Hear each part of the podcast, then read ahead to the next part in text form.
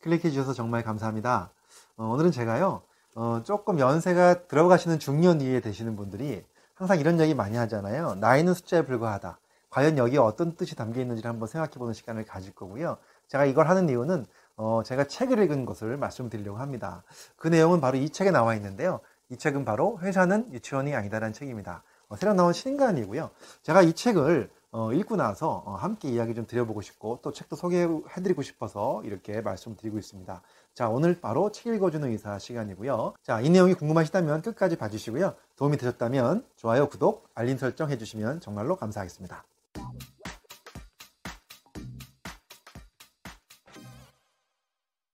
안녕하세요. 가정의학과 전문의 교육하는 의사 책 읽어주는 의사 이동환입니다. 어, 지금 제가 가지고 있는 이 책은요. 지금 21세기 북스에서 나온 책이고요. 그리고 저자는요. 이 보시면 조간일 박사님입니다. 조간일 박사님, 어, 제가 굉장히 존경하는 어, 박사님이시고요. 어, 자그마치 책을요. 예, 50여 권 내셨습니다. 이게 저50 몇 번째 책이실 텐데, 어, 이 책을 이번에 또 쓰셨어요. 연세는 70대 초반 되시는 분인데, 정말 그럼에도 불구하고, 어, 뭐 너무너무 젊어 보이시고, 그리고 제가 굉장히 존경하는 저의 멘토이시기도 합니다. 어, 석탄공사 사장님을 하셨었고요. 그리고 또 강원도 정무부지사도 역임하셨던 분인데, 현재는 또 조관일 TV라는 그 유튜브 10만 명 이상의 구독자를 가지고 계신 굉장히 70세 대 연세인데도 불구하고 활발하게 활동하고 계시는 정말 존경스러운 분입니다.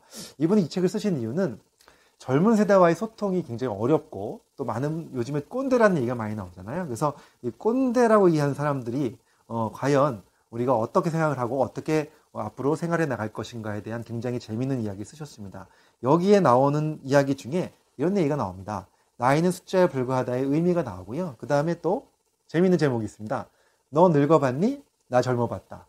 사실 나이가 들지 않으면 모르는 그러한 것도 있잖아요. 젊은 친구들이 모르는 그런 것들에 대한 이야기가 나오면서 어, 상당히 도움이 되는 책이라고 저는 느꼈기 때문에 잠깐 이렇게 소개를 어, 드리고 있습니다. 여기서 이제 어떤 얘기를 하시냐면 나이는 숫자에 불과하다는 그 의미가 사실 대부분 나이가 드신 분들이 많이 쓰는 말입니다. 예를 들어서 어, 내 능력이 아직 죽지 않았다. 어, 숫자에 불과하다 나이는 이렇게 이제 얘기를 하시는 분들이 되게 많은데 반대로 이 이야기를 젊은 세대들은요. 거꾸로 생각할 수 있다는 겁니다. 바로 나이는 숫자에 불과하다. 당신이 나이가 많이 들었지만 숫자에 불과하다 그것은 바로 어 그냥 뭐 노소 평등. 예. 나이가 많든 적든 평등해야 된다라고 이렇게 얘기를 하는 젊은 세대들한테서는 또 이런 뜻으로 쓰인다는 거죠. 그런데 저는요, 저만의 해석을 한번 해봤습니다. 건강 측면에서 정말 나이는 숫자에 불과하다는 말씀을 드리고 싶습니다. 어, 이 건강 측면에서 나이와 상관없이 건강의 정도가 차이가 납니다. 70대 되시는 분이 60대처럼 건강한 분도 있고요. 반대로 60대이신 분이 70대처럼 힘들어 하시는 분도 계시다는 거죠. 정말로 나이는 어, 건강 측면에서 숫자에 불과한 것이 아닌가 하는 생각이 들고요. 정말 이렇게 건강 나이가 좋으려면 정말 중요한 것이 중년부터의 습관이라고 저는 생각을 합니다. 사실 저는 이 얘기를 보면서 떠오르신 분이 있었습니다. 얼마 전에 방송에서 나왔던 분인데요. 김인자 할머니라고 분이 계십니다. 김인자 할머니는요, 1926년생이세요. 예, 1926년생. 지금은 이제 90세가 훨씬 넘으셨죠. 예, 근데 이분이 몇 년 전에 91세 때 최고령 마라토너로 이렇게 TV에 나오신 분이 있습니다. 저는 그걸 보고서 정말로 깜짝 놀랐습니다. 91세 같이 안 보이시고요. 그 91세 나이인데도 마라톤을 하시는 걸 보고서 야 정말 나이는 숫자에 불과하다는 생각을 했습니다. 그분의 이야기를 들어보니까요.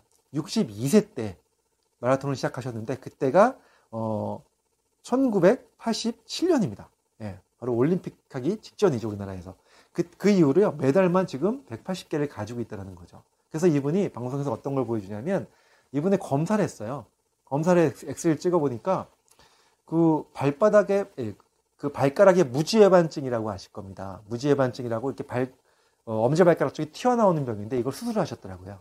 그 다음에 또 고관절도 어, 인공관절 수술을 하셨어요. 그런데도 불구하고 어, 지금까지 마라톤 하는 걸 보여주면서 어, 의사 선생님이 그렇게 얘기를 하더라고요. 정형외과 선생님이 정말 어, 불가사의하다라고 얘기할 정도로 대단한 이런 의지를 보여주신 걸 저희가 봤습니다. 그뿐만이 아니라 이분이 육체적인 나이뿐만 아니라 정신적 나이도 굉장히 좋으셔서 90세가 넘으셨는데 책을 읽으시고 젊은 친구들과 함께 독서 모임에 참가해서 독서 토론을 하더라고요.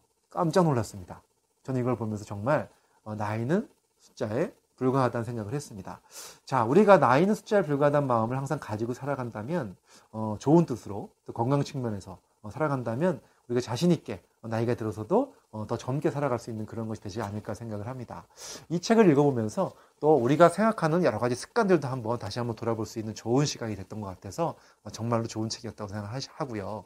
여기에 보면 어, 되게 재미있는 시가 하나 나옵니다. 마지막으로 이 시를 잠깐 읽어드리고 마칠까 합니다.